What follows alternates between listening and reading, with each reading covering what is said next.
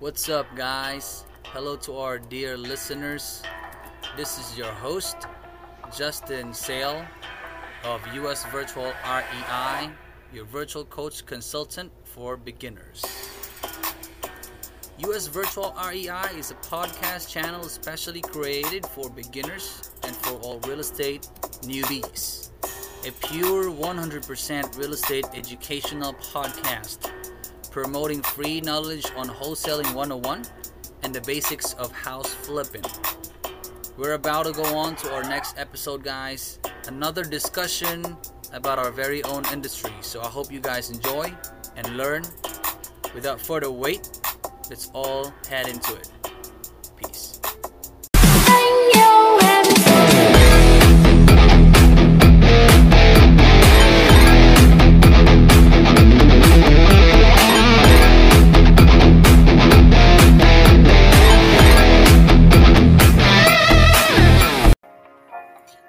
Hello guys, what's up? Welcome to our new episode of US Virtual Real Estate Investing.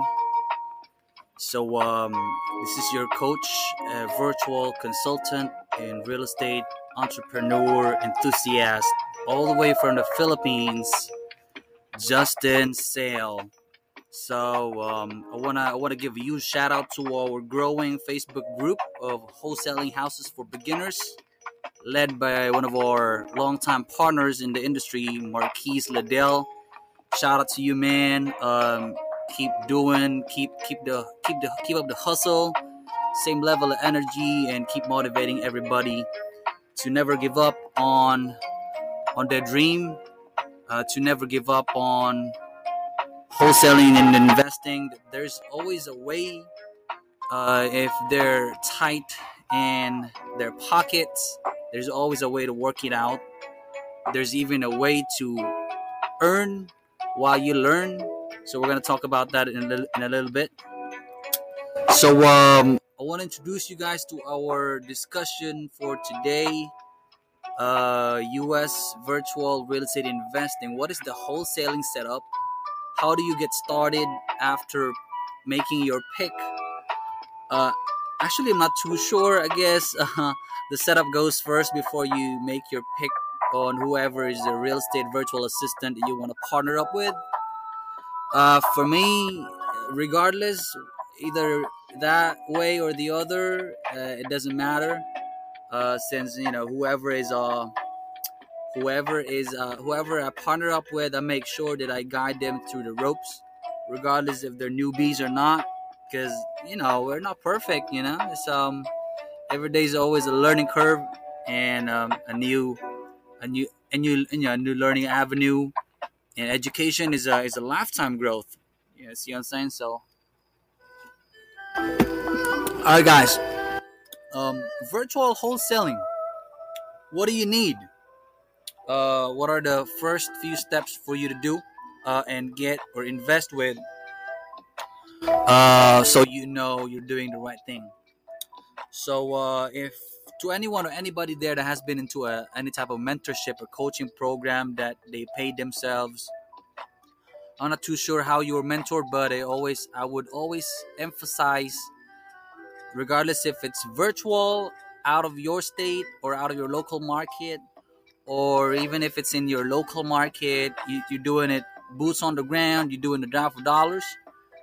You're doing the grunt work yourself in person and actual.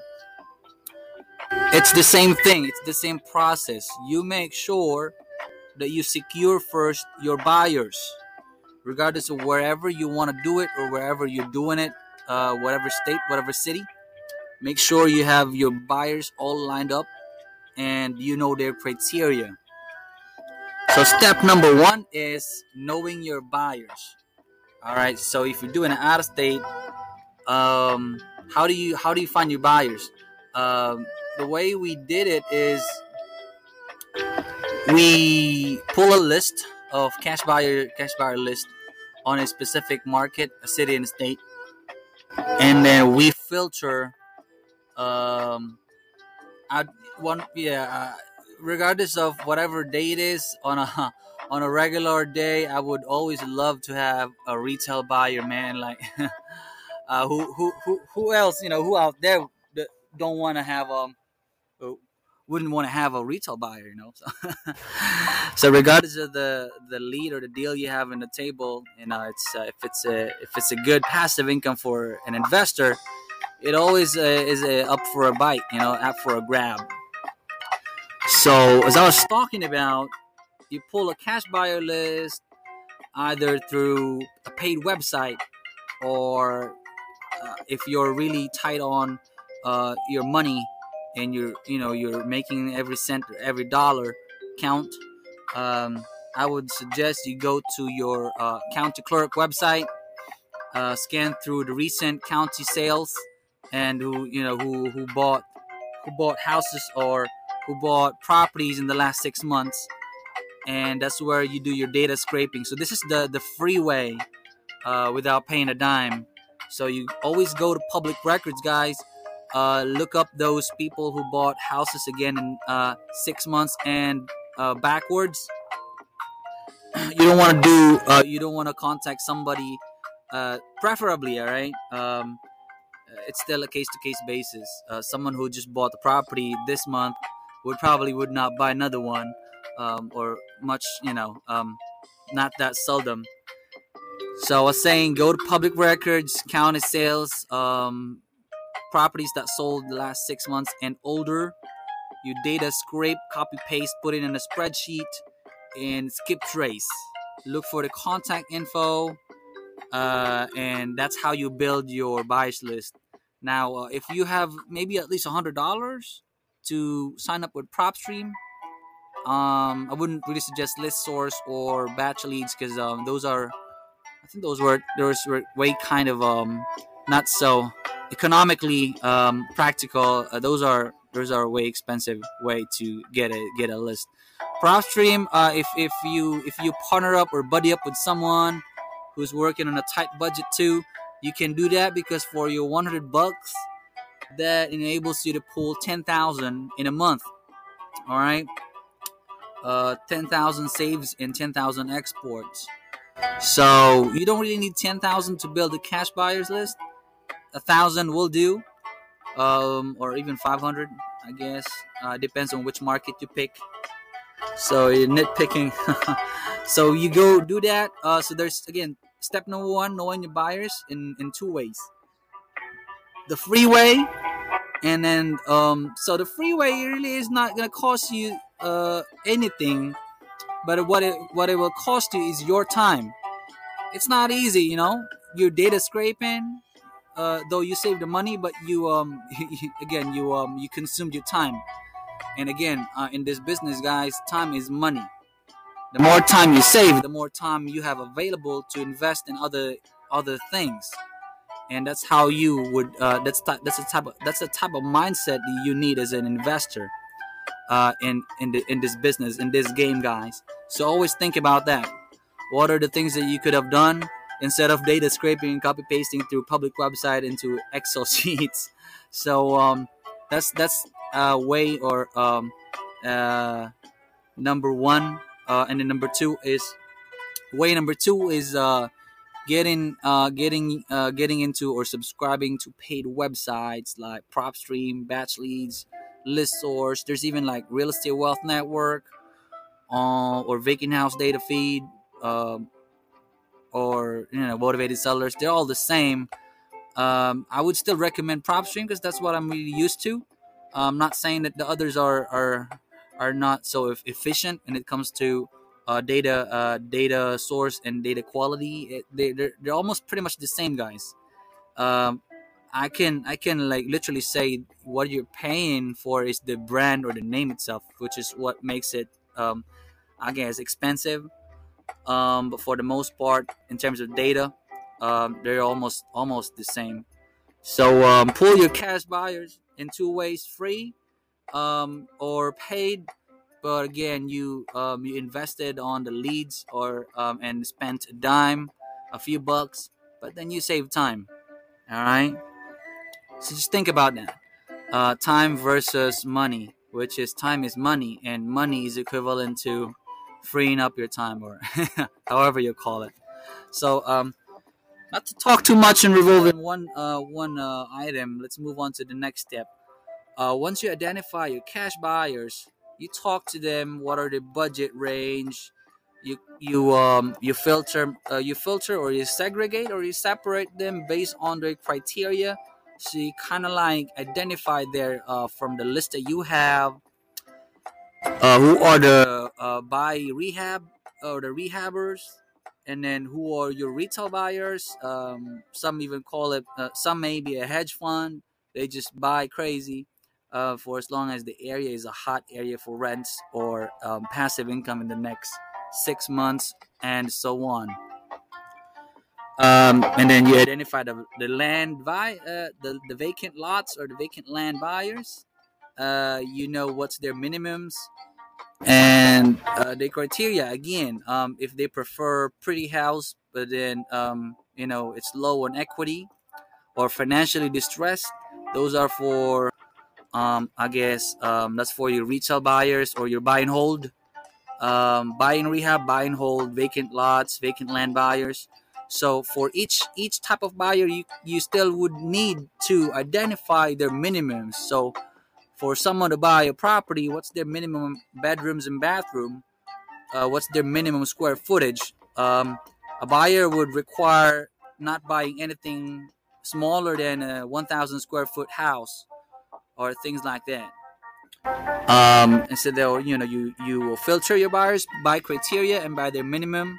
Once you're good with that, now you proceed to mining your sellers. So know your buyers so that you know who your target sellers are. So that's step number 2.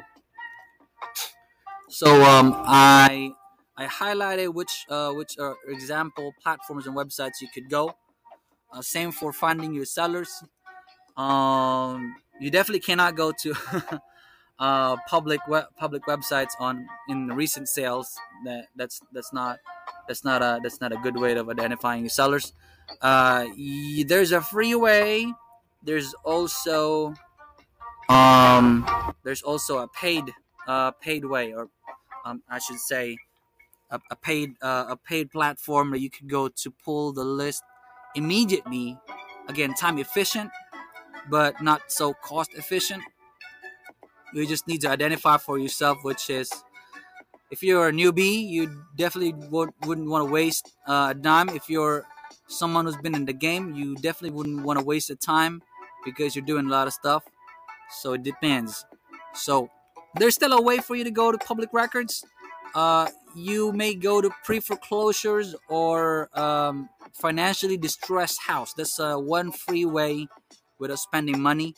Data scraping. Again, data scraping, guys. You could also go to FSBOs, sellers that listed their houses on Zillow or realtor.com or online platforms, meaning they announced that they want to sell. So for FSBOs, again, it's just copy pasting. You put them on a spreadsheet or Excel sheet, but I don't want to suggest. I would really strongly suggest and recommend for you to even do FSBO list. Go to those that are 90 days or older on Zillow, and then or something that says there's a price cut. All right, either of the two, a price cut or it's been 90 days or older posted online. So those are pretty much the folks or the sellers that you can that are for the most part, I would say, in my opinion, based on experience, again, guys, they are willing to negotiate with you. First and foremost, they listed the house for what, like 4 months, 3 months. So why it hasn't been sold yet? They must think about that. Of course, it could be that the price that they posted it for isn't worth for any isn't a deal. It isn't just a deal to any other investors out there who's looking at or who looked at their posting, and then you go from there. That's one avenue for free way of getting your sellers. You go to public records and go to pre-auctions as well, or pre-foreclosures. Those houses that are on notice notice to foreclosure or default. And so, yeah, that is another way of you identifying good leads, sellers that are either behind their taxes. Those are in the county clerk website, guys. Also on the tax assessor's website. Again, a few ways to get your leads for free that already has some level of motivation. It always has to go. You finding your sellers and leads, you have to follow the 4 pillars of real estate, guys. Motivation, condition, time frame, and asking price. Those 4. Motivation, condition, I guess what comes next is time.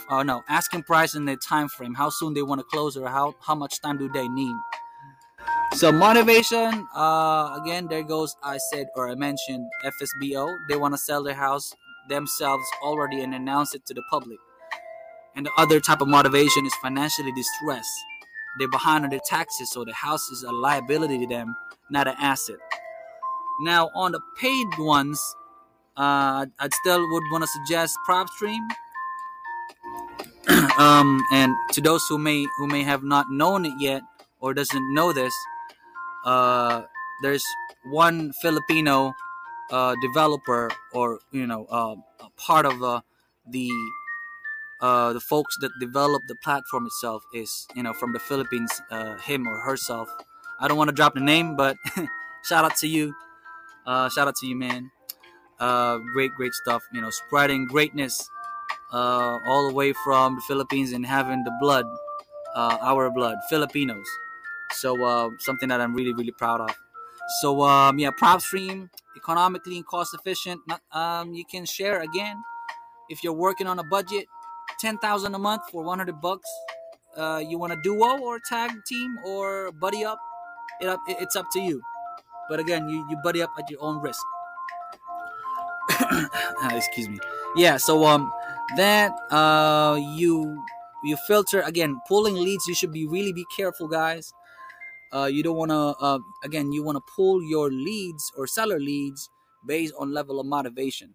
So you want to filter, again. This is something that you for the most part you learn on mentorship programs, and I'm gonna give you a slack.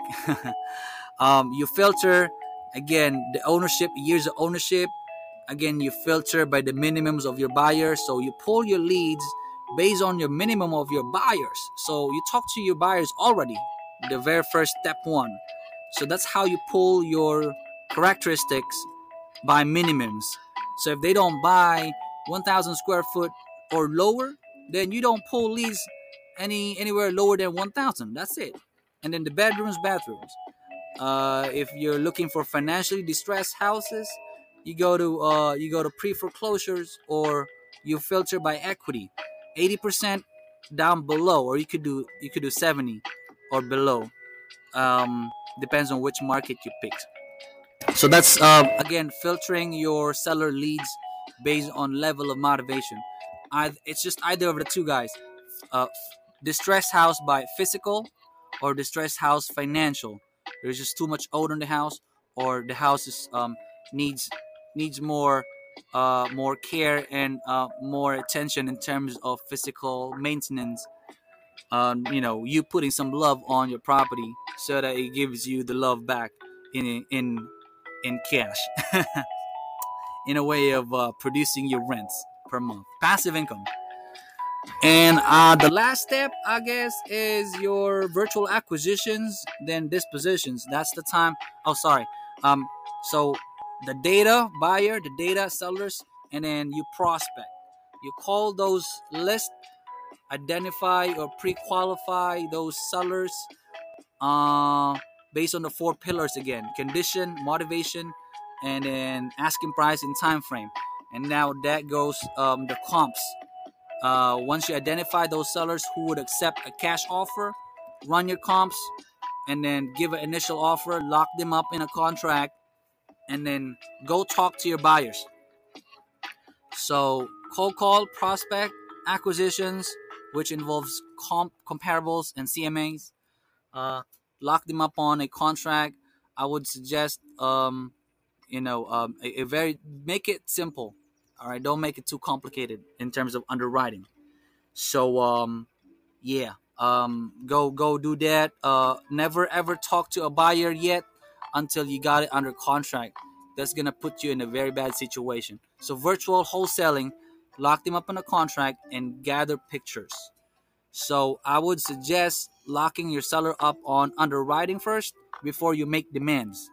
All right. Because in your contract, there should be outlined that seller must make the property accessible in whatever way to inspectors, buyers, or you yourself as a wholesaler, to take pictures or videos or walk with a buyer or walk with a tenant, if it's occupied by a tenant or if it's a vacant house. So that's that. So next is good. You talk to your buyer. They're good with the price. They saw the pictures. Then you go to escrow. Look for a title company. Talk to one. And then set up a closing date. And you bring the deal to the closing table. That's it, guys. There's a lot to talk about more, especially in the escrow, the earnest money deposit, and who gets the earnest money, how soon do you should you collect, or because a contract is not valid legally if there's no earnest money on it, regardless of how much it is, always. So I guess that's it, guys. So the data part, back end part of the setup itself, buyers first, and then seller data, and then prospect your sellers. Number 4 is lock them up underwriting by doing comps. And then before you throw offers, make sure you run the comps and numbers correctly.